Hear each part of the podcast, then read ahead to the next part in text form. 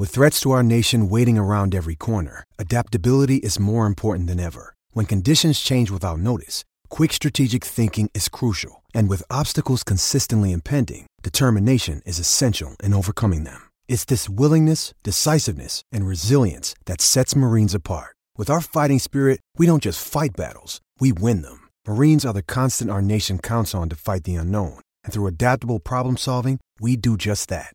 Learn more at marines.com.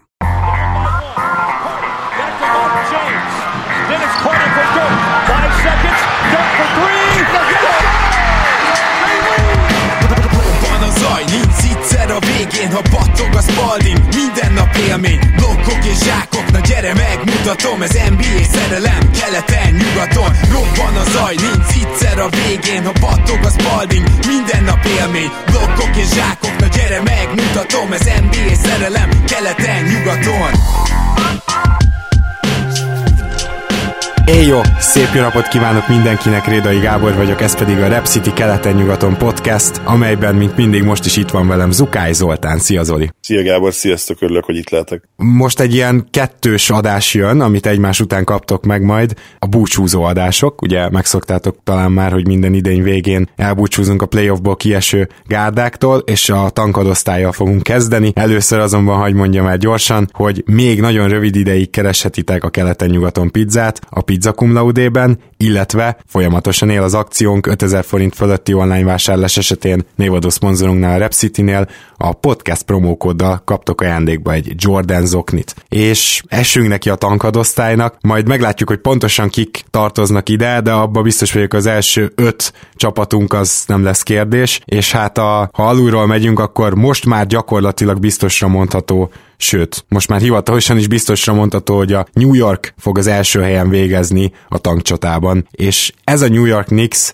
idén végre letolt egy olyan idényt, amit mi két éve hiányolunk, nem? Tehát ennél tökéletesebb tankidényt legutóbb kb. a Philadelphia csinált. Végre, ahogy mondtad, ez a kulcs szó, végre. Viszont annyiból pekes a Knicks számára, hogy hát a régi otcok helyett, amik ugye 25%-os esélyt kínáltak volna a top most ha jól emlékszem, ilyen 11 vagy 14 százalékuk van Zionra, és ha minden igaz, az ötödik pikre valami 47% esély, szóval nem, nem feltétlenül a legjobb otcok, de hát ha hihetünk az összeesküvés elméleteknek, akkor ők fogják valószínűleg megkapni az első számú választási jogát. Meglátjuk, hogy hogy alakul a lottery, ami, ha jól emlékszem, egyébként május 10 a környékén lesz, úgyhogy annyira nincs is messze. Bizony, és ezt azért most sok csapat nagyon várja. Most a New Yorknak az idényét, hogyha össze kéne foglalnom, akkor én úgy mondanám, hogy már úgy is álltak neki, hogy ez lehet a leggyengébb csapat, Mind a ketten azt mondtuk, hogy ez lesz a leggyengébb csapat, ez is lett a leggyengébb csapat, úgyhogy idáig eh, hogy úgy mondjam, tiszta volt a dolog. Viszont a Porzingis kérdés az egészen érdekesen alakult. Most már azért sejtjük, hogy amúgy sem játszott volna, de még bejött az is a képbe, hogy Porzingisszel egyszerűen nem tudták megjavítani a viszonyt, nagyon úgy tűnik. Ami azért is érdekes, mert ugye jött egy új vezetőegyző, és Fizdale Szerintem tökéletes arra, hogy fiatalokat fejleszen, és ez is volt a cél, semmi más. Fizzélnek mondjuk nem nincsen egy olyan egyzői nimbusza még, hogy ő ne tankolhatna egy-két évig, már mint ha nem is ő személyesen, de hát a general manager ne adjon alá egy olyan csapatot, amivel gyakorlatilag nem lehet nyerni. Úgyhogy én szerintem az egyzőválasztás az, az nagyon jó volt, de én azt gondoltam, hogy Fizdale majd Porzingisszel is hát közelebb tud kerülni, hogy mondjuk legalább általa megpróbálják megjavítani ezt a kapcsolatot, ami lehet, hogy így volt, de ha minden igaz, akkor végül ezért került sor a cserére. A csere után közvetlenül nagyon sokan elkészték a Knicks franchise-t, illetve Dolent. Aztán amikor kiderült ez, a, ez az állítólagos erőszakügy képíről, amiről szerintem véleményt nem érdemes mondani, amíg nem zárul le a hivatalos vizsgálat. Szóval akkor nagyon sokan elkészték a Knicks-et, és pont azért elkészték őket, mert hát egy korszakos tehetséget engedtek el, egy olyan tehetséget, amilyen típusú játékosokat keresel általában a drafton, ami hát picit fura, de hogyha belekalkuláljuk azt, hogy képi valószínűleg távozni akart, és ahogy mondtad, nem nagyon lehetett megmenteni ezt a kapcsolatot, akkor azért nem kapott rossz ellenértéket érte a, franchise, ugye Dennis Smith Jr.-t kapta meg, akiből annak ellenére, hogy én azt gondolom, hogy nem lesz soha all játékos sem, azért, azért nem egy rossz fiatal piece, illetve két jövőbeni elsőkörös draft pikket, amivel hát bármi lehet még, azt hiszem a védettség rajtuk nem annyira durva, ilyen top 3-as védettség, meg talán, talán top, top 2-es a következő évben, illetve a másik pick, de ezt megtanultuk már az elmúlt években, illetve az elmúlt évtizedekben, hogyha olyan régóta követitek az NBA-t, hogy bármi megtörtént egy szezonban, tehát amikor várunk egy csapatot a play vagy akár contender státuszba, az nem feltétlenül mindig úgy alakul, ugye a Blazers a legjobb példa erre, akit hát nagyon sokan megkoronáztak már a, a 2000-es évek végén, aztán hát sajnálatos módon az egész csapatot ugye újra kellett építeni. Ez megtörtént a mavericks is, miért ne történhetne meg? Elég egy sérülés, esetleg egy csapaton belüli balhé, és, és már is ott találják magukat a, a liga legrosszabb csapatai között, még akár egy olyan évben is, ahol, ahol már egy egyébként felépített csapattal küzdenek a playoffért. Hát arról nem is beszélve amúgy, hogy a 21-es pick, tehát 21-re lehet, hogy már jó lesz a Mavericks, de még minden esély megvan arra, hogy addigra még nem sikerül azért olyan szabad ügynököket igazolni. Lesz helye ugyanis folyamatosan 19-ben meg 20-ba is a csapatoknak, tehát benne van az, hogy az mondjuk egy lateri végi, vagy, vagy playoff elejé pick lesz, lesz, és nem mondjuk egy 26 és a másik pedig, hogy lehet azért a 10-20 közötti zónában is bőven kincseket találni, szinte minden drafton van rá példa, úgyhogy kifejezetten az a 21-es pikka szerintem még most is úgy értékesnek számít. Majd kiderül, mennyire lesz értékes, én nem vagyok benne annyira biztos, Ugye a 2020-as azt nem kaphatják meg, hogy jól tudom. Hát igen, mert ugye most nyilván attól függ, igen, igen, igen, hogy átmegy az Atlanta pick ide. Igen. Meglátjuk, mennyire lesz értékes ez a pick. Én azért arra nem számítok, hogy nagyon magas lesz, de, de valóban egy ilyen lottery végi vagy esetleg ilyen 15-től 18-ig, 20-ig terjedő pick benne lehet, és az, és az tényleg értékes lehet, még akkor is, hogyha nyilván annál is nagyobb szerencsére van szükséged, mint amikor a top 10-ben vadászol tehetségeket, ami már önmagában azért nehézkes, mert hogyha tényleg az igazi talentumokat nézzük, és nem is feltétlenül csak franchise játékosokra gondolok, hanem akár osztárokra is, azért olyan nagyon jó utcaid nem lehetnek még akkor sem, hogyha a top 10-ben vadászol, mert szerintem minden, minden drafton pár ilyen játékos lehet. Hát igen, kérdés az, hogy például akkor milyen lesz a New York pickje, mert a, a szezonban meghatározó azt gondolom, hogy a New York két dolgot intézett el egyszerre. Az egyik az az, hogy szerzett eszeteket és pikkeket, tehát én most nem is kifejezetten Dennis Smithre gondolok, de akár ő is lehet még eszet is, nyugodtan számolhatunk úgy is. Vannak pikkek, az idei pikkét a lehető legjobb pozícióba hozta a Lattery előtt, és ezen kívül ugye ki is takarított. Tehát a New York azért nyitva hagyta azt az opciót, hogy igen, ebbe a csapatba mostanában azért nem jelen, nem volt túl jelentkezés sztárok részéről, de mégiscsak a legnagyobb piac vagyunk egész Egyesült Államokban, sőt kosárlabda szempontjából mondhatjuk, hogy az egész világon, és hogyha ez már így van, akkor csak nyitva adjuk ezt a lehetőséget, hogy hát ha szeretne egy hasamra ütő Kyrie Irving, Kevin Durant páros hozzánk érkezni. Szóval a, a New York igazából a flexibilitását is a maxra tekerte, és a pick esélyét is a maxra tekerte, és én azt gondolom, hogy ez az, ami igazán összefoglalja a szezonjukat, mert most mond megnézhetjük, hogy az utolsó helyen voltak támadásban, és hátulról a harmadikok voltak védekezésben, de ha ránéz az ember erre a keretre, akkor ezt nagyjából előre lehetett sejteni. Így van, és szerintem ezeket nyugodtan lehet akár ignorálni is, mert a szezon teljes siker, tehát ez nem kérdés, és még azoknak a károgóknak is el kell ezt fogadni, akik egyébként a, playoffért drukkoltak, a károgók, akik a playoffnak drukkoltak. Igen. Ugye az én olvastam mindenképp, mindenképpen ilyenek, ugye főleg most. Olvastam egyébként ilyen véleményeket, és nem sokat nyilván, mert azért a, a szurkolók nagy részén azt gondolom, hogy elégedett ezzel a szezonnal, hiszen amit mondtál is egyébként friss pletyka, hogy állítólag, de nyilván ezt a plegykát nagy P-vel kezdjük, vagy lehet, hogy végig nagybetűkkel, hogy Durant már gyakorlatilag eldöntötte, hogy olyan X-be megy, meglátjuk, hogy, hogy mi történik majd a nyáron, hatalmas fogás lenne nyilván. De viszont említsük meg azért Mitchell Robinson-t is, Mitch Robinson-t, aki Hát ő tényleg kiváló szezont fut, megcsillogtatta nem csak atletikus tehetséget, de, de szerintem egy, egy alulértékelt kosárlabda iq Én nagyon sok összefoglalót néztem róla, nem csak higany mozgású a gyerek, és, és nem csak nagyon atletikus, de, de nagyon jó például a, a, az ütemérzéke is, és nekem az is nagyon tetszik, hogy támadásban mozog. Nyilván még limitáltan használják, illetve hát egy igazán jó irányító nélkül azért nehéz egy egyébként ennyire nyers, magas embernek megmutatni, hogy mi is van benne, de,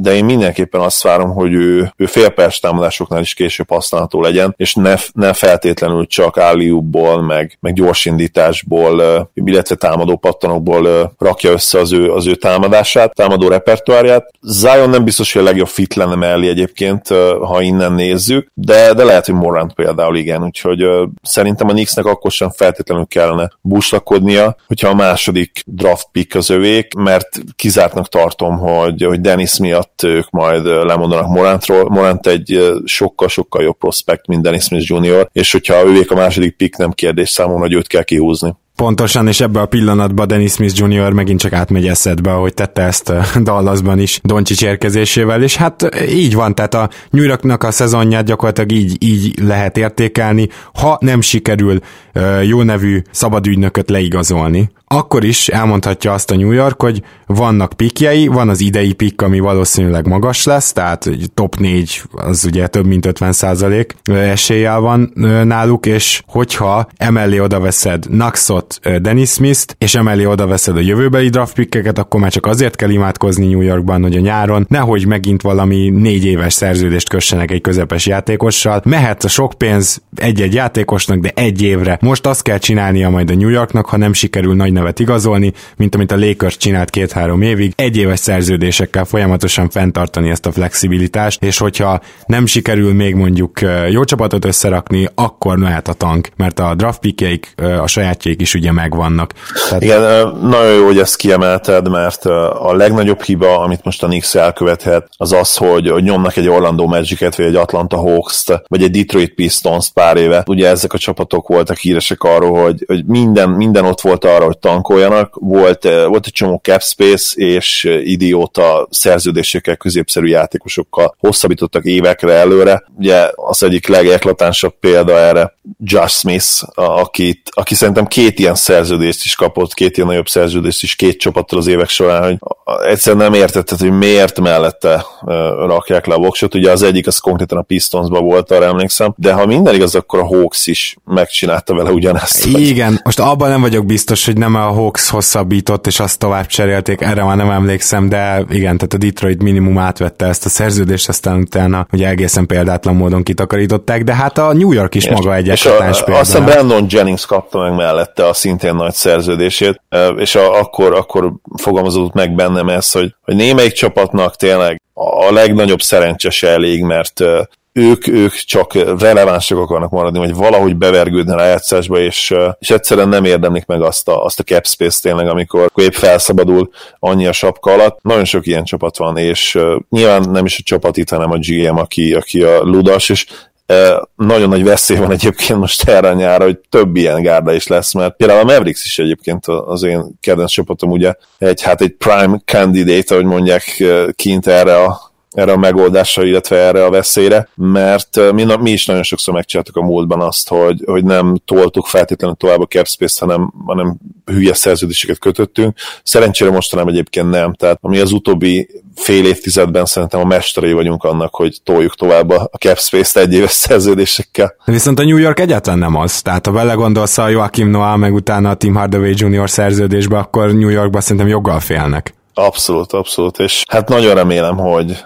hogy, hogy végre ez az év is esetleg bebizonyította azt, hogy, hogy tényleg érdemes tudatosan rossznak lenni, és, és úgy a, a szituációdat jobbítani, hogy ilyen szép magyarosan fogalmazzak, és lehet, talán most már Nolan részéről nem jön akkor a nyomás felülről, bár azért ezt nehéz elképzelni, mert ugye ő, ő ott az atya úristen, annak ellenére, hogy senki sem akarja már egy csapat közelébe látni. Na igen, és nézzük meg a Phoenix Suns szezonját, ami, amit máshogy kell egy picit értékelnünk szerintem, ugyanis a Sunsnál olyanokról suttogtak, meg Booker azért a szezon előtt, hogy jó, most már azért itt az ideje, hogy szintet lépjünk, itt az ideje, hogy a playoffért küzdjünk, tehát elhangzott a playoff szó, az biztos, még hogyha nem is olyan kontextusban, hogy az a cél, hogy tutira bejussunk, de közük sem volt ehhez. Kokoskovról beszéltünk már korábbi adásokban is, hogy bizony kicsit csalódás, de még mondjuk a New Yorknál, hogyha emlékeztek a legutóbbi ruki vacsunkra, azért ott Mitchell Robinsonról, Knoxról elmondtuk, hogy fejlődgettek, és akkor nem is beszélve mondjuk uh, Tírről, meg, meg Datsonról, Datsonról is külön beszéltünk, mert nekem nagy kedvencem. Szóval, hogy, hogy ezt mondhatjuk, hogy voltak uh, játékosok, akik fejlődtek. A Sunsnál tele vagyunk szinte csalódásokkal. Booker ugyan egyetemen előrelépett, ő neki nagyon sérülésektől tarkított év volt ez, és nem is mondom, hogy a Suns ennyire feltétlenül rossz lett volna, hogyha végig egészségesek maradnak, de neki mentek úgy egy szezonnak, ahol elvileg lett, lettek volna célok, hogy hát nem volt irányító, ezt nem pótolták, és megint csak most nézzük meg Josh Jacksonnak a teljesítményét. Tudom, hogy mond, pont most volt egy rohadt jó meccse, de hát megint teljesen ugyanazt az inkonzisztens játékost látjuk, mint első évben, és tényleg évek óta nem tudja fejleszteni a fiataljait normálisan a Suns, úgyhogy számukra igazából ez a szezon valójában csak arról szólt, hogy Aiton megkapja a lehetőséget. Ennél szebb értelmét nem látom most ennek a szezonnak, vagy ennél jobb fényben nem nagyon tudom most feltüntetni ezt a Suns szezont nyilván lehet, hogy meg lesz nekik a második hely a Lateri előtt, ez nem egy rossz dolog. Milyen érdekes nem, hogy gyakorlatilag egy hasonló rossz szezont, mint amit a Knicks abszolvált, itt nem tudunk pozitívan értékelni, és miért nem tudunk pozitívan értékelni, mert tudjuk azt, hogy itt más célok voltak a, a szezon elején. Tehát tényleg teljesen más az,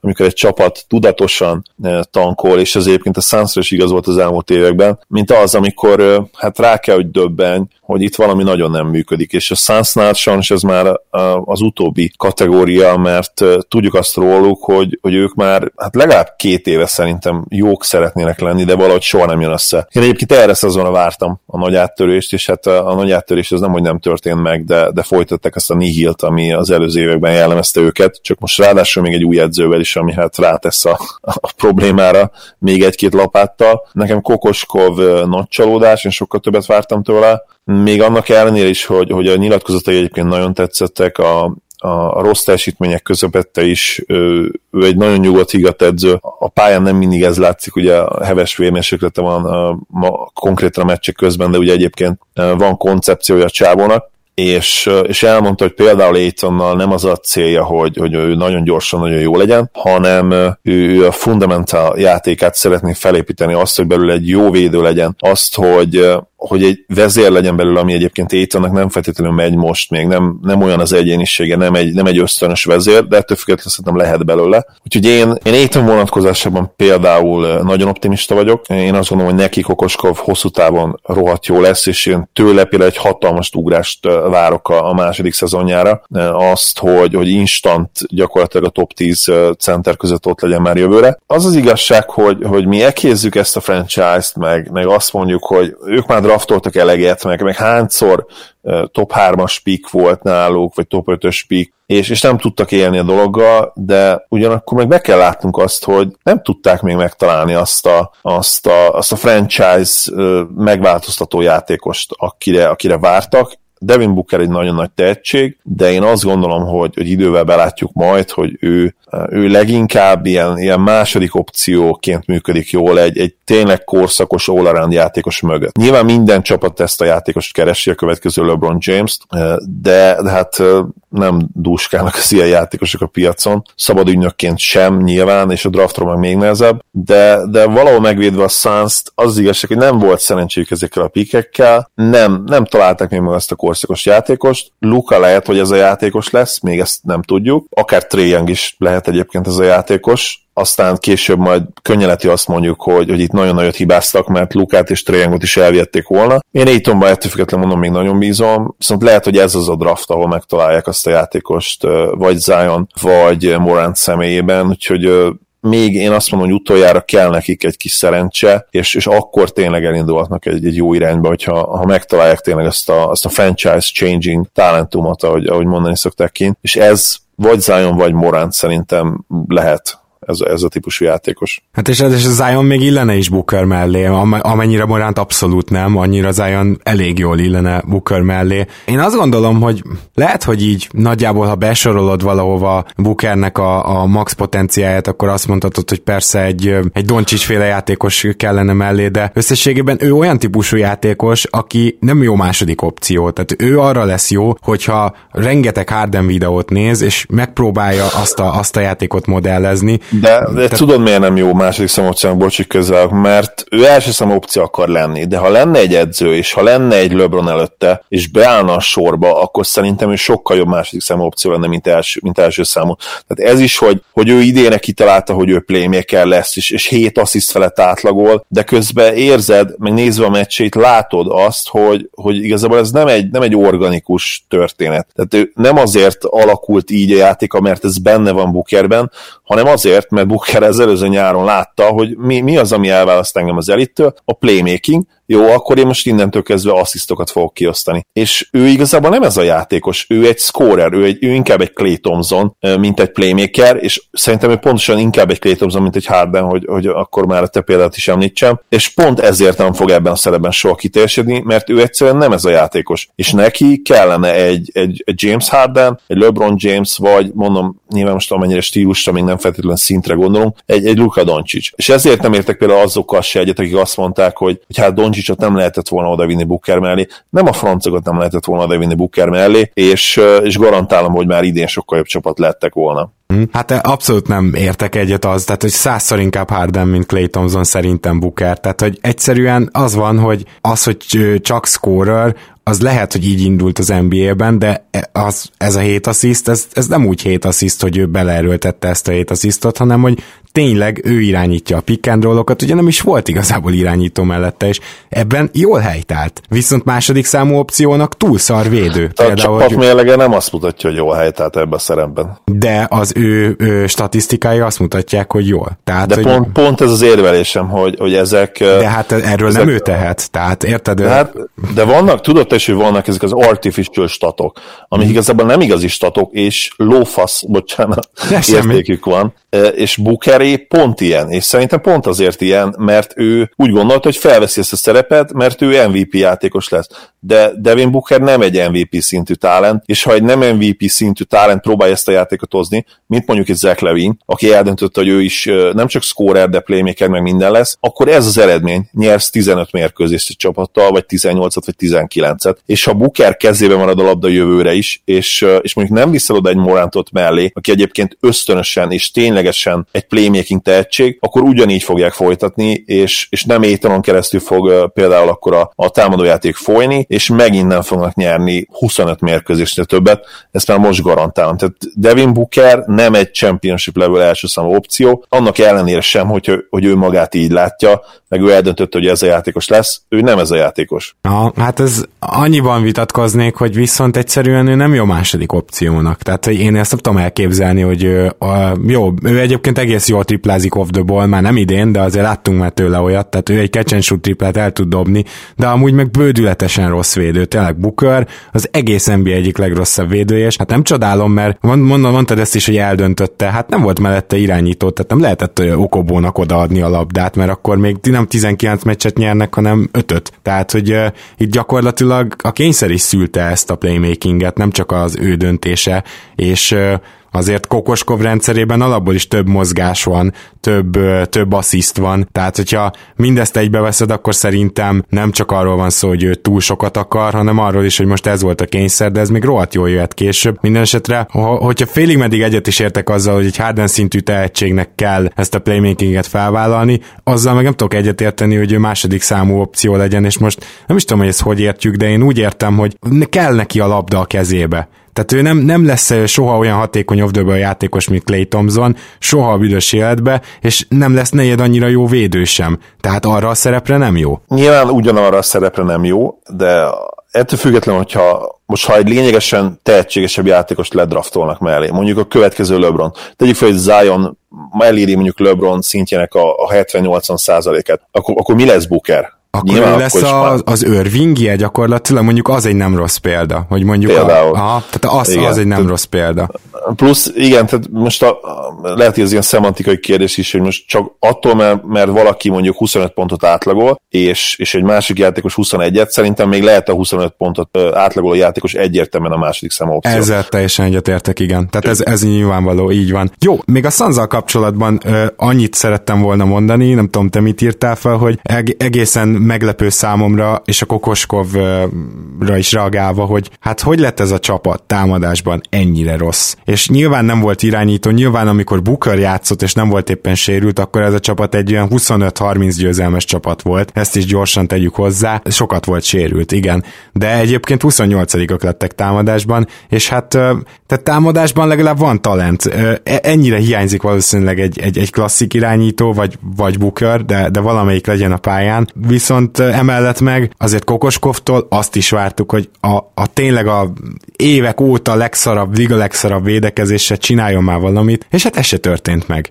Szóval, hogy azért látunk olyan egyzőket, nem? Zoli például, egy Steve Clifford. Ha az oda megy valahova, akkor ott elkezdenek védekezni a csapatok. Tehát lehet, hogy Clifford nem a, a top 10 egyzőbe benne lévő egyző, de azért a saját hatását tudja érzékeltetni és, és vannak még ilyen egyzők, és Kokoskovról szerintem egyértelműen ezt gondoltuk, és ez az az elvárás, aminek nem felelt meg. Igen, és egyébként ez ijeszt meg engem egy kicsit, és emiatt jutnak eszembe olyan, egyébként szerintem általában közhelyek, mint, mint a losing culture, ugye amikor, amikor egy franchise-ban hosszú évek szenvedése alatt már, már gyakorlatilag ki, kialakul egy ilyen, egy ilyen kollektív nihil, a, ami, egy olyan közeg, amiben ha akarsz, és, és amiben ha okos vagy, sem tudsz eredményeket elérni. És egy kicsit, kicsit én ettől félek, hogy, hogy a Sunsnál ez lehet most a, a helyzet. Ami nyilván nem tragédia, még ha igaz is, mert, mert nyilván ebből is van kiút, tehát uh, most uh, nyilván egy másik franchise, akinél tudjuk, hogy ez van nagyon régóta, az ugye a New York Knicks, és, és ha mondjuk most oda megy Durant és, és ledraftolják zion akkor nyilván ez, ez, a, ez a losing culture egy varázsütéssel winning culture lesz majd, de az biztos, hogy, hogy legalábbis a, a a rövid távú terveket azért ez átalakítja. Tehát itt kokoskodnak lehet, hogy a következő szezon is még rámegy arra, ha hagyják majd dolgozni, amiben én nagyon reménykedem egyébként, hogy, hogy ezt megváltoztassa. És uh, itt az lehet majd még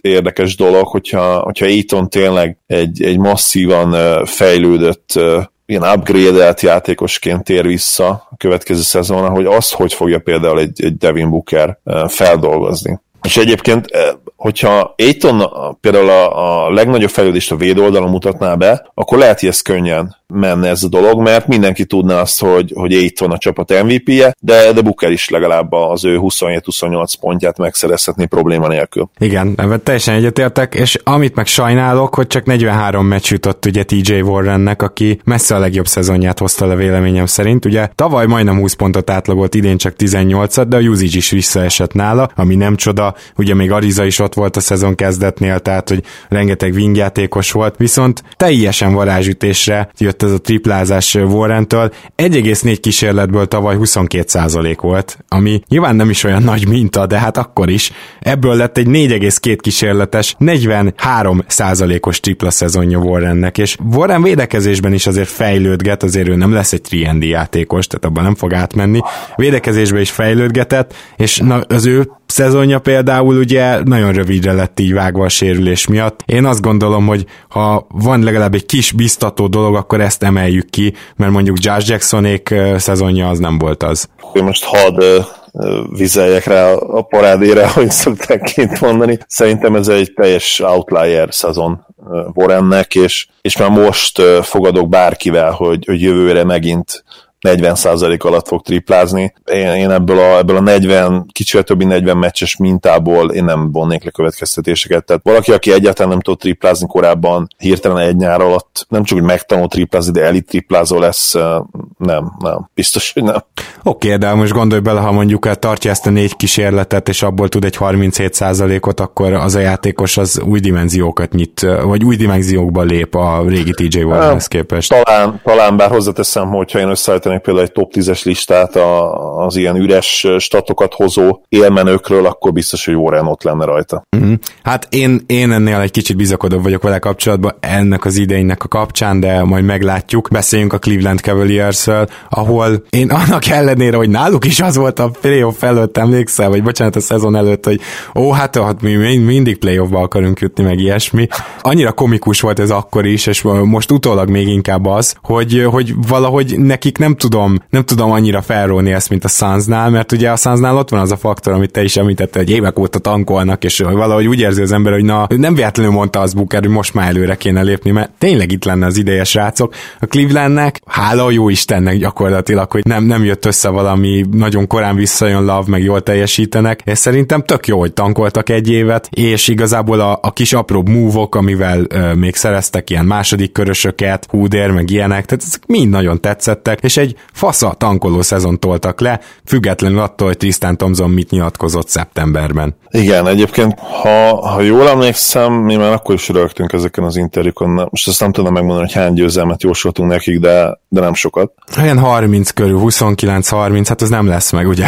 nem, nem, és ez nyilván az azért Kevin Love-nak is köszönhető, mert amikor ő játszott, akkor, akkor annyira horribilisek azért nem voltak. Hát sőt, azt hiszem, hogy nem tudom, hogy még él a statisztika, de egy három hete, amikor ránéztem, akkor mikor Kevin Love játszott, akkor 50%-os csapat volt a Cavs. Csak ugye nem csak simán az van, hogy visszatért, és azóta játszik, hanem azóta is kiül minden második meccset. Igen, és hát most már azért nyilván nem véletlenül, tehát itt nem csak, nem csak az a helyzet, hogy Igen. a Kélabra vigyázni kell, hanem hát meg kell tartani a, a top négyes legrosszabb mérleget, ami most már nyilván meg lesz, tehát ugye ez a négy csapatunk már megvan most, ugye a Knicks, a Suns, a Cleveland és a Bulls, úgyhogy ez, ez már nem fog változni. És, és egyébként ugye azt is nagyon sokszor elmondtuk, hogy, hogy a top négy legrosszabb csapatnak az otca is hát nagyon-nagyon hasonlóak, úgyhogy most már tényleg akár ezen, ezen csapatok a tankolást is abba hagyhatják, és megpróbálnak nyerni meccseket. Hogyha megnézzük a sorozatokat, azért nem ez a helyzet, a Cavs az juniorban nyolcad bukott. Igen, hát a Cavs ugye óriási versenyben van a suns még úgy a második helyért, és lehet, hogy számít az a pici helyzeti előny, amit a második hely jelent, ugye. hogy... Ilyen egy, egy-két százalék valami ilyesmi. Hát pár százalék, igen igen, most ha nem csak az első helyre nézett, hanem úgy még az első ötre, akkor szerintem egy picit több is talán. Mindegy, Suns ugye most nyert egy meccset, úgyhogy hajrá, halleluja. Azért a, a Cavs-nél azt is szerintem meg kell jegyeznünk, hogy ilyen szempontból, hogy fiatalok fejlesztése, meglehetősen sikeres szezonon vannak túl. Talán Chedi Osman az, akitől szerintem te is, te, sőt, te biztosan, de én is többet vártam. Jól is kezdte a, a szezont, és eléggé beleszürkült ebbe a dologba. Lehet, hogy egyszerűen önáll a tehetség nincs akkora, hogy ő tényleg ez a hát ilyen DeAndre Bembry-szerű, ez a szegény ember LeBron james típusú játékos legyen, aki a wingről irányít, és mellette tud pontot is dobni, triplát is, szóval kicsit ilyen wing mindenes. Nem hiszem, hogy egy Bembry-nél ő valaha jobb lesz ebben a kategóriában. Benne van, ugye, mert 23 éves, nem futott egyébként rossz szezont, ugye 13-4, 13-5, Mm, három assziszta, majdnem egy stíllel meccsenként, ilyen 54%-os TS-sel. Azért nem annyira rossz ez, de, de nyilván hát ő benne azért nincsen sztár potenciál, tehát már az már kiderült volna 23 éves korára. Cserébe azért Sexton az egy hatalmas sikersztori ebben a szezonban. Sexton szenzációs, tehát amilyen hónapokat ő le tudott hozni, az, az egészen hihetetlen. Ugye Trae beszéltünk elég sokat mostanában, és teljes joggal, de hogyha ha megnéznénk az All-Star óta átlagolt pontszámot, illetve hatékonyságot, akkor szerintem Sexton még nála is jobb lenne egyébként. Hát ő, ha csak ő scoringot nézed, akkor igen, szerintem is. Igen, igen, nyilván playmaking az egy kicsit más, igen, mert ő azért nem az, nem az a hatalmas assist guy, de például, hogyha megnézzük márciusát 22,4 pont, az, az, az szenzációs, és 51%-kal a mezőnyből 44,7% a tripla vonalon túról. Belőle egy, egy legendás scorer lehet az NBA-ben. Én, én most azt mondom az első szezon alapján. Nyilván nem nem ez az Iverson szint azért, mert ha már ugye hasonló stílusú játékosokat említünk, akkor azért nyilván AI más kategória, ugye első pick volt, és uh, multitalent atléta, ugye több sportban is jeleskedett. Sexton nyilván nem ez a kategória, sem státuszra, sem tehetségre, de annyira illik neki is a, a mai éra, és, uh, és annyira megállíthatatlannak tűnik, mint pontszerző már most, hogy, hogy később akár erre, erre a képességére is építheti ő majd fel a, a playmakinget, és nem csodálkoznénk, hogy ilyen 5-6 assziszt azért összejönne neki a legjobb éveiben. Ő egy, ő egy ilyen hát Jason Terry-szerű játékos lehet, csak, csak valószínűleg még jobb, uh-huh. még egy jobb kategória. Én gondolkoztam a kompan, és ez így, így lehet, és, és amit külön ki kell emelni, az az, ahogy ezt az egészet elérte a Cleveland vele kapcsolatban, mert emlékszünk rá, hogy 0-8-al kezdett, ugye Lut ki is rúgták, tehát a Cavs, és a Sexton rögtön ki lett nevezve azért azt hiszem az első hónapban, vagy az első hónap végén főkolomposnak ebben, hogy mennyire nem érti, hogy hogy kell a kettő-kettőket levédeni, vagy hogy támadásban hogy kell átpasszolni. Tehát oké, okay, nem ért semmit, de a Clevelandnél mégiscsak az volt azért, hogy hát srácok, értjük, hogy kell neki fejlődnie, de adjuk meg neki a lehetőséget. Senki nem ültette őt le a padra, megkapta a lehetőséget, és ez mindig egy rizikós döntés, de egy olyan csapatnál, akinek valójában nincs tétje a szezonnak, és a Cleveland azért ilyen volt, csak akkor még nem merték ezt kimondani, vagy, vagy a játékosok máshogy hitték, nem tudom, de, de az egy nagyon jó döntésnek bizonyult, hogy megadták neki a lehetőséget, és én nem állítom, hogy playmakingban olyan hatalmasat fejlődött, mert az, az túlzás lenne, viszont ahogy te is mondtad, scoringban teljesen új dimenziókat nyitott a saját játékában, és ezt baromi jól csinálta a Cleveland, mert ugyan miért ne játszottad volna, hogyha ez a legjobb dolog a szezonban, ami történhet. És meg is történt ugye maga ez a fejlődés, szóval hatalmas piros pont ezért a Clevelandnek. Én azt gondolom, hogy Lavot a helyükben én még megpróbálnám elcserélni, mert mire ebből úgy tényleg jó csapat lesz, addig Lav 34 éves lesz, nem biztos, hogy, hogy ez egy nagyon jó ötlet, lehet, hogy Lav is cserét fog kérni, nem tudom, de azért egy, egy jó piszt már találtak, és remélhetőleg most is találnak egy másikat ezen a drafton. Jó, jó úton haladnak, kiváló szezon ez. Így van, viszont a top picket azért, ha lehet, ha lehet egy ilyen kérdés, ne kapják már meg, ők megint, mert Tíz év 16 éven belül az ötödik. igen, igen, egy, igen. Egy per egy, az picit talán azért erős lenne már. Igen, ezzel egyet kell, hogy értsek. És hát nézzük meg azt a Chicago Bulls-t, amelyik gyakorlatilag észbe kapott. Nagyon érdekes szezon volt ez a Bulls-tól, mert hát elég szarul kezdtek. Lássuk be, hogy ez a Jabari Parker történet, ez, ez nagyon ártott nekik, nem működött. Markenen, amíg nem jött vissza, addig megint bajba voltak. Ugye Danról lassan le kell, hogy mondjunk, mint kezdőirányító, azt gondolom, még a sérülések ellenére is mondom ezt. Tehát volt bajuk bőven, kellően rosszak is voltak, pedig ott is elhangzott ilyen, hogy hát ez a csapat talán most majd a playoffba jut, meg micsoda támadó potenciál van ebbe a csapatba. Aha, tök utolsók lettek. Ezt te megjósoltad, de erre még én sem számítottam. És tényleg ez az érdekes, hogy hát a, a, a Bullsnál aztán jött egy olyan csere, a Porter csere, amit utólag is egyre jobbnak gondolok, akkor is nagyon jónak gondoltam, és hát elkezdtek nyerni, mint az állat. Még az volt a szerencséjük, hogy az Atlanta is ugye már előttük elkezdett nyerni, és nem tudták utolérni, de annyira elkezdtek nyerni, hogy itt a végén ö, teljes tanküzemmódba kapcsoltak, tehát észbe kaptak, és mindenkit kiültettek, akit csak ki lehetett. Úgyhogy itt az utolsó meccseken gyakorlatilag a Bullsnak a C csapata játszik. Mm, úgyhogy mégis egy tisztességes tankoló szezon nyomtak le, csak egy kicsit kalandos úton. Igen, a, a siker a lényeg, ugye meg lesz a top 4 legrosszabb mérleg. Mm, a Bulls nekem, nekem ilyen felemás a, a a hardcore lottery csapatok közül. Nem tudnám megmondani, hogy, hogy totál siker lesz, vagy totál bukás, vagy merre indulhatnak el. Az a problémám velük, hogy ellentétben például a suns ahol Aiton egy franchise, igazi franchise talán gondolom, hogy a mavericks ahol Lukát, és most már nyilván képét is, de az ugye más tészta, érte cseréltünk, vagy akár a, a Hawksot, ahol én Youngot is ilyen, ilyen szintűnek tartom, nekik nincsen még meg a, a franchise talentum, én, én azt gondolom. Lori nagyon-nagyon jó játékos, és szerintem simán lehet belőle egy, ugye egy championship level második számú opció, de én Lavin mellett egyszerűen nem tudom elkötelezni magam, még akkor se, hogyha, hogyha látom én, hogy fejlődött, és, és tényleg jobb, mint eddig bármikor volt, támadó oldalon legalábbis. Hihetetlenül jó scoring repertoárja van a srácnak, egyre jobb playmaker, tényleg most már le tud játszani gyönyörűen egy, egy pick and roll is, ami ugye az első kettő minis évében még nem feltétlenül volt igaz, ott egy nagyon atletikus, fejlődő shootert láttunk, akiben a scoring potenciál nyilván ott volt, de sokkal többet akkor még nem érezhettünk a dologból. Szóval fejlődik ő, de pont az ilyen típusú tehetségek szerintem a legveszélyesebbek, hogy, hogy el tudják hitetni veled, illetve a, a GM-mel, az edzővel, hogy, hogy ők akár ott lehetnek majd egy nap a Liga 15, esetleg 10 legjobb játékosok között is, de úgy, úgy igazából nem. És, és én vele kapcsolatban is ezt érzem, hogy ez soha nem fog megtörténni, de mindig elég tehetséges lesz ahhoz, hogy úgymond behúzza a csőbe majd az edzőjét, meg a GM-jét, és én az ilyen játékosokat tartom a legveszélyesebbnek az NBA-ben, mert egy évtizedet simán rááldozol egy ilyen srácra, De már és, és közben meg lehet, hogy elengedsz olyan,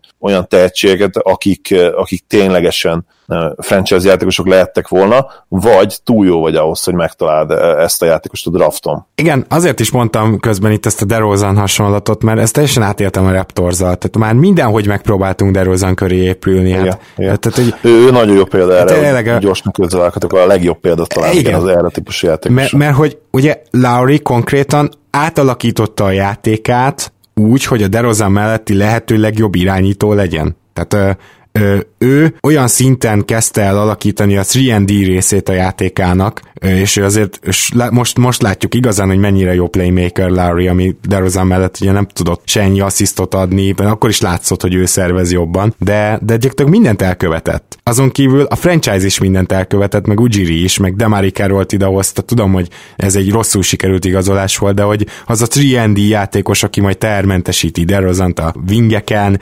próbáltunk egyre inkább olyan centereket hozni, meg tényleg Valancsunas is elkezdett triplát dobálni, minden a köré épült, hogy minél jobban körbeépítsük azt a játékost, aki kevés volt egyszerűen ahhoz, hogy, hogy a Raptors nem egyről a kettőre jusson, de mondjuk kettőről a háromra. Szóval igen, ez egy nagyon nehéz kérdés, Viszont amiért nagyon aggódok, az Lauri Markanennek ez a szívdobogós története. Nem tudom, hogy mennyire elkövettette Zoli ezt a dolgot. Láttam a hírt, igen, de nem gondolom, hogy bármi komoly van mögötte, tehát... Hát én, én, én, én, is nagyon remélem, szóval az volt ugye, hogy volt egy meccs, a, a font az a sok hosszabbításos, ahol egyszer csak így nagyon elkezdett dobogni a szíve, jön szapor a pulzus, oké, okay, leültették.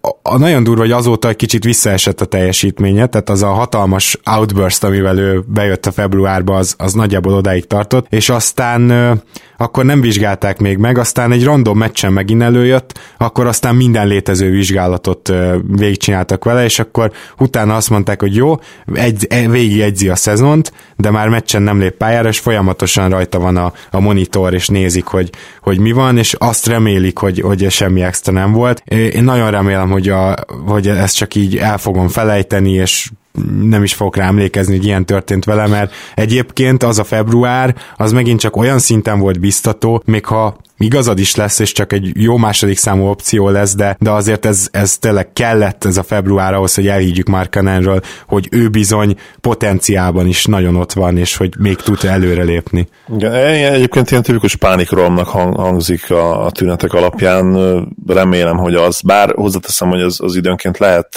rosszabb is nyilván, mint egy, mint egy fizikai probléma, attól függ nyilván, mind a kettő lehet nagyon enyhe is, vagy, vagy akár életminőséget nagyon negatív pozitívan befolyásoló dolog. Viszont, hogy rá, hogyha ráraktak ilyen ilyen készüléket, akkor azért lehet, hogy ott valamit egyébként találtak, mert szerintem nem tudom, akkor, akkor hogyha ha semmi, fizikailag semmit nem találnak, akkor nem hiszem, hogy szoktak ilyen készüléket rárakni, bár Hát azért, meg hogyha mondjuk így, igen, tehát a franchise talán legnagyobb tehetségéről van szó, lehet, hogy biztosra akarsz menni. Volt, volt egyébként egy uh, szerb játékos, a Pistonsba játszott régen, nem fog sajnos eszembe jutni a neve. Neki volt az, hogy, hogy uh, hát így megtiltották a játékot, mert olyan palpitációi voltak, ugye ez a palpitáció nagyon heves szívdobogás, hogy uh, hogy, hogy veszélyes volt, nem itt eszembe a srác neve, magas ember volt ő is, remélem, hogy nem hasonló. Egyébként ő utána játszott még a ligában, és Török Péter mondta is mindig, hogy hát borzasztóan veszélyes, amit csinálna, hogy a pályán halljon meg, ugye láttunk már ilyet, és történt is egyébként több ilyen is az amerikai kosárlabdázásban. Szerencsére az utóbbi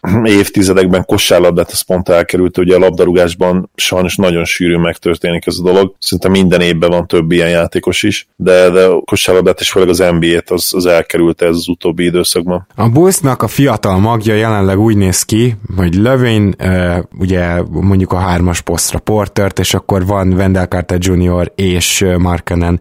Persze vannak még, tehát nem, nem, nem ért véget a Bulls kerete, de ez a lényeg. Tehát az látszik, hogy ő nekik egy irányítóra lesz szükségük, vagy egy olyan 3 irányítóra, aki mellett Levin tud mm, úgy irányítani, hogy off the ball játszik mellette, és védekezésben meg tehermentesíti. Hát ez a két lehetőség van. Engem az érdekel nagyon, hogy a, a Bulls azzal, hogy ugye körülbelül negyedik helyen végez, vagyis hogy ez már szinte biztos, ezzel tud-e ilyesmi játékos találni? Vajon például Kobe White hogy nézne ott ki? Mert szerintem nem biztos, hogy rosszul, és akkor azért csak összeállni egy olyan fiatal mag, hogy megvan egytől ötig. Tehát, hogy megvannak a posztok. Azért az, az um, nagy fejlődés még, lenne. Igen, egyébként hutchison is azért említsük meg, tehát ő mégiscsak elsőkörös pick volt, és volt is egyébként egy-két egészen jó meccs, de nyilván nem sok, mert nem játszott nagyon sokat, de, de, de volt azért több 10 pont feletti meccs, ahol, ahol számomra egészen jó all dolgokat mutatott, legalábbis az összefoglaló alapján. Igen, meg őt dicsérték a védekezését, azt tudom, meg hogy tele Igen. kettőtől négyig bárhol bevethető.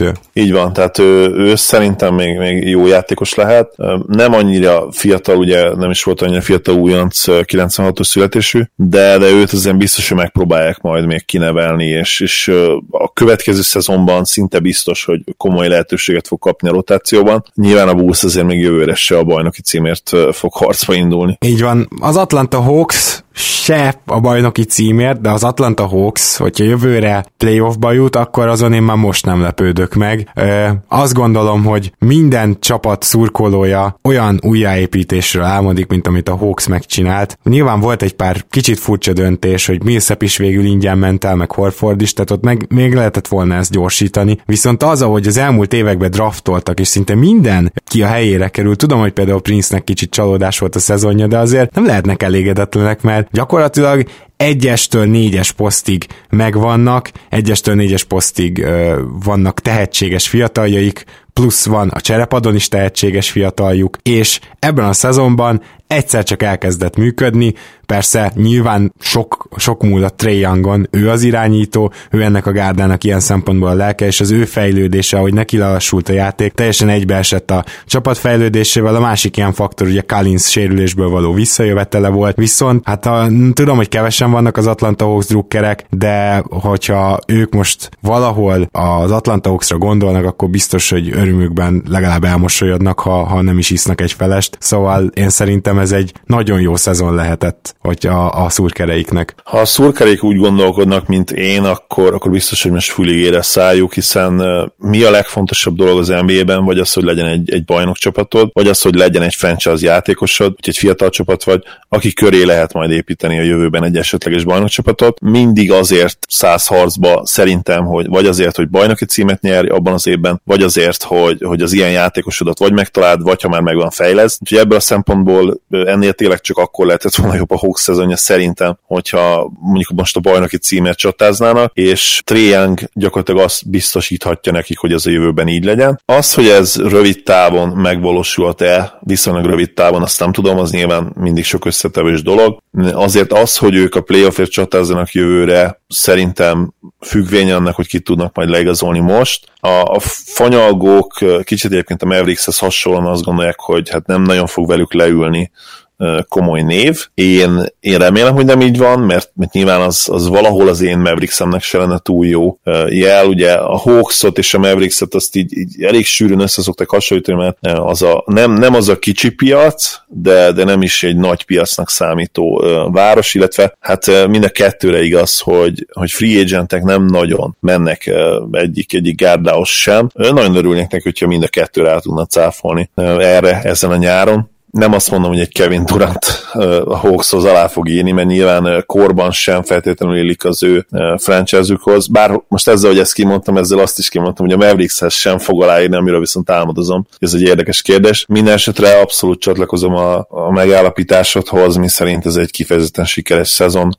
ha semmi más nem történt volna, mint az, hogy ők Trae le, ledraftolták, felfedezték és tudták fejleszteni, akkor már sikeres lenne, de azért Collins is egy kiváló játékos, ami nyilván aggasztó egyébként, hogy, hogy mind Young, mind pedig Collins hát borzasztó védők. Collinsnál ez különösen aggasztó, hiszen ő már a második évében van. Azért Nagyon tegyük atletikus. hozzá, hogy Collins viszont elég nagy fejlődésen ment, tehát itt az utolsó két hónapra elképesztő blokkokat láttatok például tőle valószínűleg, hogyha néztétek csak az össze összefoglalókat. Biztos vagyok benne, hogy szintet lépett, és nem csak a látványblokkok miatt, hanem hogy végre, mint besegítő védő egy kicsit többet tud hozzárakni. Hozzáteszem, hogy a csapat szinten egyáltalán nem mutatkozott meg. Szörnyű ez az Atlanta védekezés, és ezzel majd kezdeni kell valamit. Nem tudom, hogy ez mennyire igaz, Gábor, mert ugye idén például kevesebb blokkot átlagol, mint, mint az első szezonjában, és per 36-ra is 0,8 blokk meccsenként, szóval azért az, az nagyon-nagyon karcsú, úgyhogy ugye ebben a szezonban 0,6 blokk van neki meccsenként, ami hát, ami hát borzasztó egy olyan atletikus játékostól, mint amilyen ő. Mm, lehet, hogy az utóbbi egy-két hónapban kicsit jobb a helyzet, de az biztos, hogy a, hogy a statisztikáin ez, ez még nem látszik. Egyébként most, hogy megnéztem a, a game logokat, hát picivel talán tényleg jobb a helyzet, az elmúlt hónapban másfél blokkot átlagol, márciusban azért ez se ez egy különleges szám egyébként még, de... Hmm. de valami, némi valami bizakodása talán vanok. Viszont teljesen egyetértek az alapfelvetéseddel, tehát a, a két franchise játékosod gyakorlatilag, akire építeni fogod a jövőt, nem túl jó védő. Nem, és, és, és ez problémás lehet, igen. És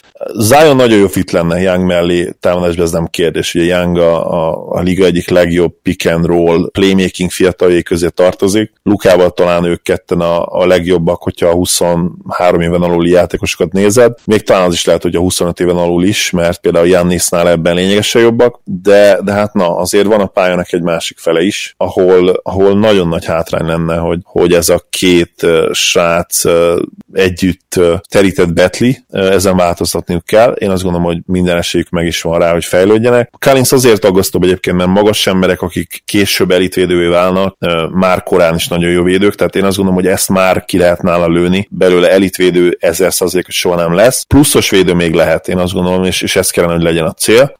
Zion egyébként, ugye azt akartam az előbb mondani, hogy, hogy oké, okay, támadásban jó fit, de védekezésben nem annyira, hát most így végig gondolva igazából Zion védekezésben is nagyon jó fit lenne, mert, mert hihetetlen atletikus, mozgékony, és több pozíciót tud majd levédeni, úgyhogy, úgyhogy mindenképpen tehát ha ővék az első pick, akkor nem kérdés, hogy, hogy, hogy ő lesz a, a legjobb választás, és a védekezésüket is fel fogja dobni egy kicsit. Sokkal, sokkal viccesebb hogy... amúgy Zoli, hogy mi lesz, ha ővék a második pick, mert hogy Jamorantnak viszont tényleg nincs értelme. Tehát én abban a pillanatban cserélnék lefelé az Atlanta helyében. Nem, nem biztos, hogy cserélnek, megmondom miért, mert oké, okay, Morant kezébe kell, kell a labda, és, és ez így van, viszont a mai ligában azért nagyon sok csapat sikeres tud lenni egy, egy high scoring backcourt Például most mondok egy példát, a Blazers de, de lehetne említeni Mavericks-et is, aki a, Vagy főleg a Houston-t. Vagy a Rakicet, így van. Tehát én szerintem megkockáztatnám Morantot a második helyen, mert Young nagyon önzetlen játékos, és szerintem őt az sem zavarná, hogyha, hogyha Morant átlagolna a legtöbb pontot, majd nyilván pár év múlva, de, de ő lehozza az ő 20-10 szezonját, és, és ott is ugyanez fennállhat, mint mondjuk a Booker. Aiton párosra, hogy hiába átlagol Booker több pontot, Aiton lehet az egyetem MVP. Itt lehet mondjuk Trey Young a, a kicsivel agresszívebb, Nash, kör, ugye Nashnél agresszívebb, de mondjuk ilyen köri kombot, tehát nyilván nem nem azt mondom, hogy olyan jó lesz, ezt mindig elmondom, mert egyébként tényleg Nash és Curry van benne, de nyilván nem azt várjuk, hogy, hogy ő legyen a gót, mert hogyha... igen, igen, igen, tehát... Igen, hogyha ötvözted volna Nash és curry akkor konkrétan szerintem megvan a, a gót, bár nem biztos egyébként, mert hogyha ha valakinek nem biztos, hogy kellett Curry dobás, az pont Steve Nash volt, úgyhogy ez is egy érdekes dolog, de igen, tehát el tudom képzelni azt, hogy, hogy működhet ez a, ez a kettős, mert miért nem működhetne, és Huerter egyébként szerintem hármas poszton is, is kiváló lenne mai ligában miért ne. És akkor, hogyha Prince-t eh, elcseréled eh, egy első körösért, vagy, vagy értékre váltod eh, más, más játékosért, akkor, akkor miért nem működhetne ez? Hát nem igen. tudom, Morant egyébként milyen védő, de minden esetre a, a, akkora nagy gap van szerintem a második és a harmadik játékos között, hogy, hogy itt muszáj egyszerűen kihúznod Morantot a második helyen, mert nem is tudsz lecserélni, úgyhogy megérje neked. Tehát hát, senki nem, nem, kapsz, fog... nem kapsz mellé olyan játékost. Lehet, hát, nem tudom. Igen, Vagy nem akkor tudom, meg kell próbálni kicserélni a draftból esetleg, tehát hogy egy második pickért vajon, vajon tudsz-e kapni egy, egy jól védekező centert, mert biztos vagyok benne, hogy tudsz, és most nem egy Thomas Bryant szintre gondolok, hanem annál följebb. Igen, tehát a, minden esetre a dilemmának azért dilemma lesz, és, az biztos, az biztos, igen. És egyébként meg a Hawksnak a szezonja nekem azért is nagyon tetszett, mert végre látunk egy olyan fiatal csapatot, aki, akiből nem ültetnek ki, aki egészséges marad nagyjából, és tök jó volt nézni őket ilyen felszabadultan játszani, és úgy gondolom, hogy ez például az első lépés, hogy elmozdulja a losing culture-ből, ami Atlantában nem nagyon volt, tehát nem arról van szó, hogy itt most éveken át ők nagyon rosszak voltak, volt mondjuk másfél-két év, amik tényleg rosszak voltak, de, de ez gyakorlatilag inkább egy winning culture-nek úgymond az első eleme volt ez a szezon, én úgy érzem a hawks kapcsolatban. Igen, és, és szerintem nem egy gyémántot találtak, hanem kettőt. Én, én Kevin Huerterbe is abszolút látom, kapaszkodjatok meg az All-Star szintet. Én látom ebben a srácban az All-Star szintet, annak ellenére, hogy 9,6 pontot átlagolt az első szezonjában. Én, én abszolút azt várom tőle, hogy, hogy ha nem is annyira jó legyen, mint egy Clay Thompson, de, de hogy belőle is ilyen 18-20 pontos játékos legyen, és ha egy jó csapatban tudja azt elérni, ilyen 58-60%-os TS-sel, ami szerintem neki simán kijöhet, akkor, akkor ez egy all szintű játékos, úgyhogy uh, le a kalappal a Hawks előtt, mert uh, tényleg két rohadtú tehetséges játékos találtak most a drafton. Én sokat gondolkoztam azon, hogy ki az, akit még a tankhadosztályhoz hozzávegyünk egyértelműen, és én úgy gondolom, hogy a Washington Wizards az ide tartozik. Már csak azért is, mert annyira hamar kiderült a John Wall dolog, hogy utána gyakorlatilag ugyan mondhatjuk azt, hogy igen, ők próbáltak nyerni, mint a Hawks, de igazából nem volt reálisan esélyük, éppen azért azért minden sérülést óvatosan kezeltek ők is, nem erőltettek semmit,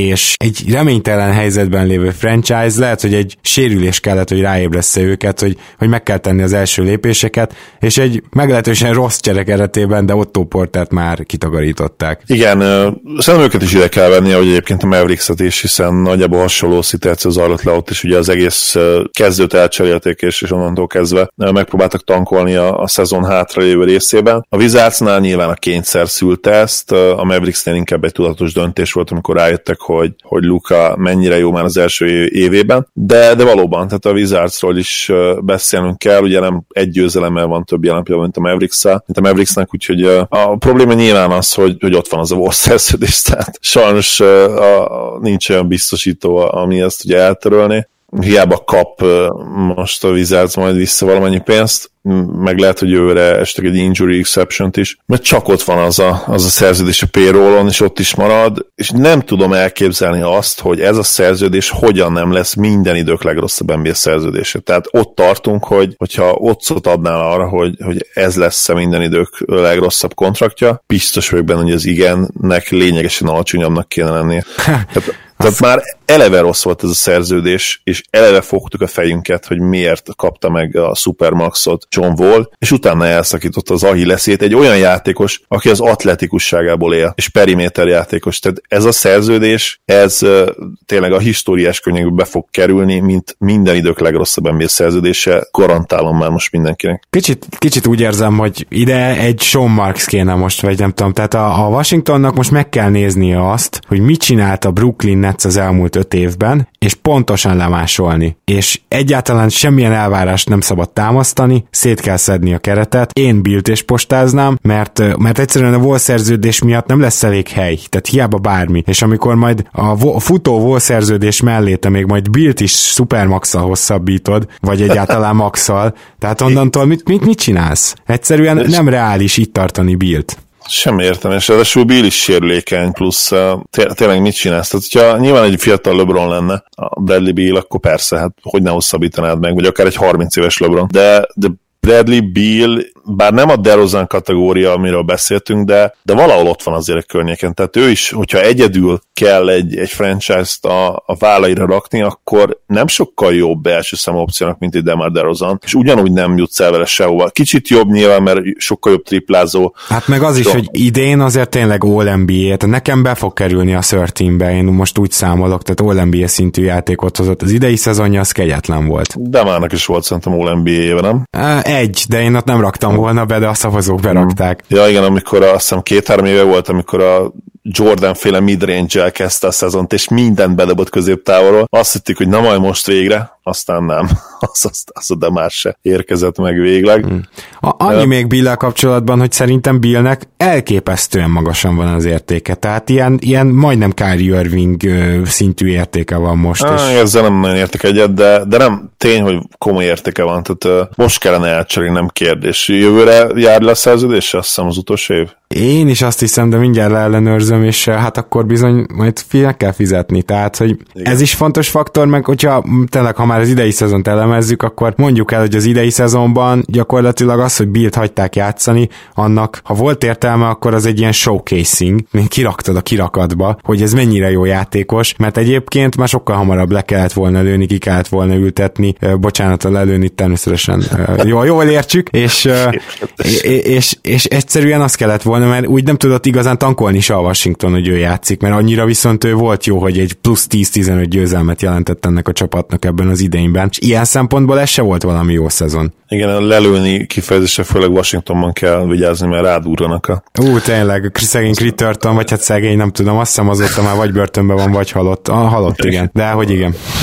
Igen, mert hát nem, ugye én most az elnök emberére gondoltam, hogy mindenhol, de egyébként az a poén is eszembe hogy, hogy kennedy ott lőttek le, de nem azt hiszem Dallasban lőttek le, úgyhogy ez az éppen nem kedvenc városomban. Cserélni kell Bilt, nem kérdés, és és maximalizálni a következő szezont. A következő szezont, mert a jövő évi draft, ha most ne, ne ítéltek el, hogyha rosszul emlékszem, de most vagy a következő évi, vagy az azután lesz rohadt erős draft. Már a következőt is erősebbnek várják, ennél biztosan. És azt az évet rommá kéne tankolni a Wizardsnak. Ugye vol ezer százalék, hogy az egész szezonban nem fog játszani, szín, vagy szinte biztos, tehát ha, ha akar is, akkor mit visszajönne mondjuk 2021 elején, vagy vissza akarna jönni, akkor is azt mondom neki, hogy no thank you John, ülje szépen, és megszerezni a legrosszabb mérleget, aztán megpróbálni megtalálni a franchise játékot, és ott, ott már azért valami elindulhatna. Tehát ha van egy franchise játékosod, akkor, akkor ugye el vagy valahogy volt szerződésével is. Uh, nyilván megpróbálod aztán később kivásárolni, de az, az, még, az még nem most lesz. ugye most kezd elketyegni az a, az a szerződés, nem fogod neki azt mondani, hogy adok 60 milliót, és akkor mondjam el kérlek a maradék, nem is tudom mennyire, 120-ról. Hát igen, ez nem így fog működni, és megnéztem Bradley Bill, még két évig van szerződése, és még ez csak a, tehát csak idén lesz 26, csak jövőre lesz 27, ez tökéletes, tehát ennek a szerződésnek rohadt magasan lesz az értéke.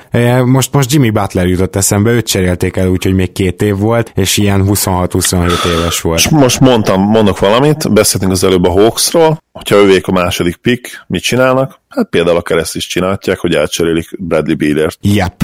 Tehát, hogyha ha Bradley Beal-t mondjuk el lehet valahogy úgy hozni, hogy, hogy odaadsz egy, fue, egy Huertert plusz egy második pikket, akkor azt csinálni kell. Szerintem még Huerter nélkül is lehetne esély. Á, hát a Billnek biztos, hogy magasabb az értéke, mint egy sima második pick, még akkor is, ha tudjuk, hogy az Jamorant. Mm, szerintem értek egyet. Szerintem És miért nem? nem? Hát mert top, például top pikekért, egy per egyes pikekért vannak olyan szituációk, hogy hogy top 5-ös vagy top 8-as NBA játékost is el tudsz hozni. Ö, erre tudnál mondani egy példát az elmúlt 20 évből? Persze. Kevin Garnett például. Hát igen, talán. Sőt, sőt, hát őt még ugye kevesebbért is, ha összerakod a csomagot. Akkor az elmúlt tízben. Ant- Anthony Davis is ennél gyengébb csomagért fog elkelni, ezer százalék. Mi, Anthony Davis? De hogy hát Anthony Davis mondjuk Tatumért fog elkelni, ami egy top 3-as picknek számít, és még egy halom pickért. Mm, de például a mostani drafton egy, egy Zion simán erősebb, mint egy Tatum és több pick. Jó, jó, oké, okay, Zion igen, de Morant nem. Morant nem Zion, de azért egy nagyon jó prospekt. Nyilván az alapvető probléma az, hogy, hogy eleve az igazi franchise játékosok jókorban általában nem is nagyon kerülnek ugye a, a piacra, ezért nyilván lényegesen kevesebb olyan példa is van, hogy, hogy egy per egyet vagy egy per kettőt elcseréltek értük, de, de értékbe szerintem a konszenzus az, hogy egy, egy erős all amilyen Bradley Beal, az szinte minden szezonban megkaphatsz a, a második pickért, én azt gondolom. Tehát nem, abszolút nem értek egyet azzal, hogy Huerta is kell a csomagba. Jó, hát ebben nem, fogunk kiegyezni, mert szerintem biztos, hogy minimum egy Huerter is kell bele. Lehet, hogy egy prince is meg lehet úszni, és úgy talán a kettő között van, de mindegy. Én, én valószínűleg sokkal magasabbra értékelem Bilt, de az biztos, hogy a piac is magasra fogja értékelni, hogy Butlert is magasra értékeli, mert ez a két év van szá hátra a szerződéséből, ez mondjuk egy nagyon-nagyon pozitív dolog lehet bármelyik csapatnak. De ha, ha már mondtad Butler, tehát ő milyen csomagért ment el? Butler? Lényeg, lényegesen gyengébb csomagért, mint egy 1 per 2-es pék, nem? Nem, hát az azt megelőző év 1 per 6-osa, az, az, az, az, akkori év 1 per 7-ese, és Levin, akit akkor ugye egy fiatal, mondjuk úgy, hogy top 10-es piknek tekinthető prospektnek tartottak, tehát három top 10-es pikket ment el gyakorlatilag, az azért egy erősebb csomag ennél összességében. Mm, ez esetleg, tehát például az idei 6. Hat, és 7. pikket biztos, hogy nem cserélnél a második. Jó, az idei az nem, tényleg. Lehet, hogy át, pont, de... Hát jó, be. de érted, mit mondok, hogy át, általánosságban azért az erősebb a három top 10-es pick, mint az egy második. Tehát lehet, hogy idén a másodiknál, nem. Másodiknál lehet, de mondjuk az elsőnél biztos, hogy nem. Például. Tehát uh, szerintem a, például az egy per egynek annak biztos, hogy, hogy, nagy, hogy ennél komolyabb értéke van minden évben. Nyilván azért nem tudjuk ezt sokszor meg, mert ki a franc cserélél az egy per egyes picket, pont azért nem cserélik el, mert rohadt értékes. Igen, viszont amit a Washingtonnak meg kellett volna ebbe az évbe csinálni, szerintem az az, hogy ennél azért jobban tankolni. Ha nem is cseréled el Bill, de mondom, tényleg ültest ki vagy valami, mert itt most azért maximalizálni kellett volna az esélyeket, főleg, hogy ez nem egy mély draft. Tehát a Washington nem biztos, hogy ki lesz azzal segítve, hogy lesz egy hetedik pikje. Ha csak nem húzzák be, azért arra még van esély arról a hetedik, nyolcadik hely környékéről, ahol végül végeznek majd a latteri szempontjából. Ja, abszolút egyetértek. Már megindultak legalább végre a, a helyes úton, de, de ezt is kicsit olyan Washingtonosan csinálták, és, és nem, nem kötelezték el magukat teljesen mellette, de hát még így is legalább mondom, megindultak, tehát a szezon előtti húzásaik, tehát hogy egy Dwight Howardot oda vinni. Hát a szezon előtti húzásaik például, hogy oda visznek egy Dwight Howardot, most őszintén annak is mennyi értelme volt, illetve csere is azért egy Washingtonos csere legyünk őszinték, tehát egy Otto Porterért miért nem lehetett megpróbálni legalább egy komoly pikket, akkor is az jövőbeni pikk, és mondjuk nem, nem az idei pikki a Bullsnak, amit nyilván nem szerettek volna odaadni, akkor is egy jövőbeni pikket kérjünk már érte, egy, egy komolyabb pikket, nem pedig ez a oké, okay, akkor most megint kaptunk két jó játékost, Portis is egész jó lesz, pár Parkerből még kihozunk valamit, és már egy, látom magam előtt a beszélgetést a, a, a Washington gm között, hogy oké, okay, re, relevánsak leszünk, megtaláljuk őket, kifejlesztjük őket, baromság. Ez tipikusan az, amit csinálnak, hogy, hogy nem kötelezik el magukat a teljes újjáépítés mellett, hanem ők relevánsak akarnak maradni, ezt az utat tartják a, a legsikeresebb útnak. Igen, tényleg nagyon furcsa. A dallas már kevésbé, és az utolsó olyan csapat, akit itt a tankadosztályunkba beszélünk ki, mert hogy a, a Dallas nem feltétlenül akar tankolni idén, főként azok után, hogy ugye az idei pikük nagy valószínűséggel megy Atlantába. Aztán az érdekes volt, hogy amikor megszerezte a, ez a csapat Porzingis-t, és úgy döntött, hogy akkor van egy fiatal kettős, akire fel szeretné építeni a jövőjét, akkor utána azért ez volt annyira rossz ez a csapat, hogy, hogy megpróbálta többé-kevésbé maximalizálni az esélyét arra, hogy esetleg behúzzák a top 4-be. Nem tudom eldönteni, hogy ez sikeres stratégia vagy nem, de igazából nem volt választás, mert ennél sokkal jobb nem tudott lenni ez a Dallas, hogyha nem húzzák meg a Warzingis cserét, akkor sem jutott volna playoffba, ez azért látszódott. Tehát ilyen szempontból a szezonnak teljesen mindegy, akkor meg, hogyha csak egy picivel több esélyed is van mondjuk Zionra, akkor meg már miért ne? Viszont persze az Atlanta meg röhögve nézte ezt az egészet, mert arra van most a legnagyobb esély, hogy a lehető legmagasabb pikjük legyen meg a Dallas-tól, tehát hatodik vagy hetedik. Nem tudom, mennyire nézik rögve, mert ez egy nagyon gyenge draft a top kettő után, úgyhogy én még azt is el tudom képzelni, hogy, hogy inkább jövőre lenne ővék mondjuk egy tizedik, tizenkettedik pick, mint ezen a drafton hatodik, hetedik, mert mi kevés esély van arra, hogy, hogy idén a hatodik, hetedik picken normális játékos ki tudnak húzni. Mondjuk ebben Ugye, van valami, ezt el kell ismernem, igen az érdekes lehet, hogyha mondjuk megkapják a hatodik pikket, meg megkapják mondjuk a... Nem, az se lehet érdekes. Most azt akartam mondani, hogy mi van, hogyha megkapják a negyedik pikket, meg a hatodik, kihúz, ugye az övék a negyedik, kihúzzák, a, megkapják a mavericks a hatodikat, és akkor majd jó felcserélnek érte, Zionért, de hát ugye ezt tudjuk, hogy lehetetlen, mert Zion nem fogja adni ezért a csomagért egy csapat se. Na viszont a második, mondjuk a második helyért A második helyük fel, feltrédelhetnek, de ugye akkor meg ott a dilemma, amiről beszéltünk, tehát hogy a, mert úgy szerintem ki lehet húzni egy Morántot, hogy, hogy tiéd a második pick, és akkor azt mondod, hogy oké, okay, Sors is így akarja, kihúzzuk, megoldjuk. De annyira meg azért már csak nem jó ötlet, hogy felcserélsz Igen. két, két draft pickért, úgyhogy ebben az esetben lehet, hogy, lehet, hogy ledraftolnának két nagyon jó fitet, amit viszont meg lehet csinálni, mert komoly role player potenciál nyilván azért most is van a, top 10-ben, meg az minden évben van azért. Igen, az tök szívás mondjuk, hogy most pont a top 10-ben egy darab center sincs, és az Atlantának az összes többi csapat ellentétben egy jól védekező center kellene még, vagy az is fontos lenne, de igen. A Dallasnál viszont a következő lépések azok már valószínűleg free agency keresztül mennek, ha csak most nem húzzák be a Dallas ugye a top 4-be, erre van, némi, van még némi esély. 37 százalék azt hiszem. 37 százalék, hogy a top 4-be behúzzák a Dallas-t, az nem is azt rossz. Hiszem, igen. Annyira nem. Tehát jobb esély van rá, mint a régi rendszerben az első pikre, ugye akkor 25% volt, másképp akkor az első azt hiszem nem is garantálva volt az elsőnek a top 5. Viszont az akkor a, a szezon hátra levő meccsei a Dallasnak elképesztően fontosak itt az utolsó napok is, itt már mindent el kell Igen. veszteni.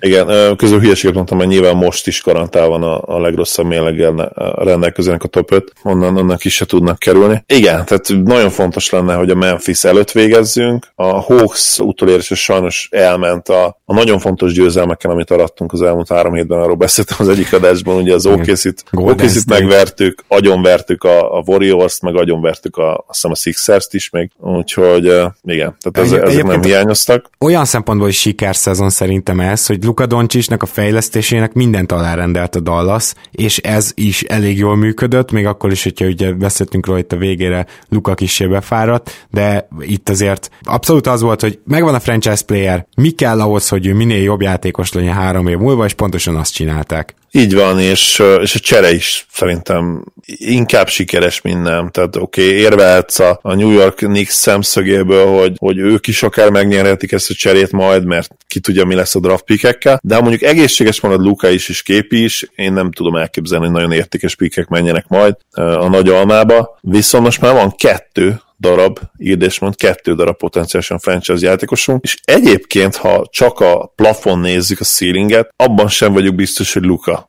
az, akinek a legmagasabban van, mert simán elképzelhető, hogy képi, amennyiben beváltja tényleg a hozzáfűzött összes reményt és, és egészséges tud maradni, simán elképzelhető, hogy egy Lukánál is jobb játékos lesz a, a legjobb éveiben. Úgyhogy ebből a szempontból szerintem zseniális szezonunk van, két legit igazi franchise talentet találtunk nyilván ahhoz, hogy ténylegesen franchise játékosok legyenek és top 10-es játékosok az NBA-ben. Nagyon sok mindennek kell történnie, de legalább az esély megvan. Tehát azoknak a csapatoknak, akiknek nincs ilyen talentum a rossz terén, az esély sincs meg. Úgyhogy ezzel kezdődik minden, hogy ott legyen az a fiatal tehetség, akiből majdan lehet ez a játékos, totális siker, én azt gondolom a szezon, még akkor is, hogyha a Hawksnak oda kell adni a hatodik vagy a hetedik pikket. Kedves hallgatók, reméljük, hogy nagyon élveztétek tank hadosztályunk elemzését, hamarosan jövünk a kiesett csapatok elemzésével, és hát Zoli, nagyon szépen köszönöm, hogy itt voltál ma is. Örülök, hogy itt lettem. Szia Gábor, sziasztok! Köszönjük, hogy hallgattok minket, sziasztok!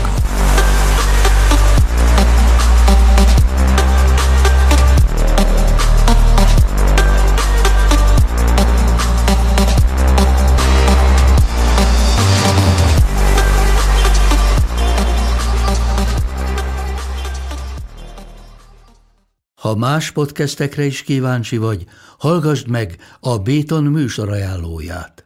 El tudod képzelni, hogy a podcastet, amit éppen most hallgattál, fél év múlva már a mesterséges intelligencia generálja? Mi sem. De ha érdekel, eljött már a gépek lázadása. Hallgass bele az Embertelen podcastbe. Orsós Lajos vagyok, a műsor házigazdája. Egyelőre még élőben. Egyelőre. Fedezzük fel együtt, hogyan ismerkedik, randizik, mesél és vitatkozik Betty és Péter, két teljesen mesterséges intelligencia. Lajos, a podcast címét mond még egyszer, Léci. Oké. Okay. Embertelen podcast. Ez a műsor a Béton közösség tagja.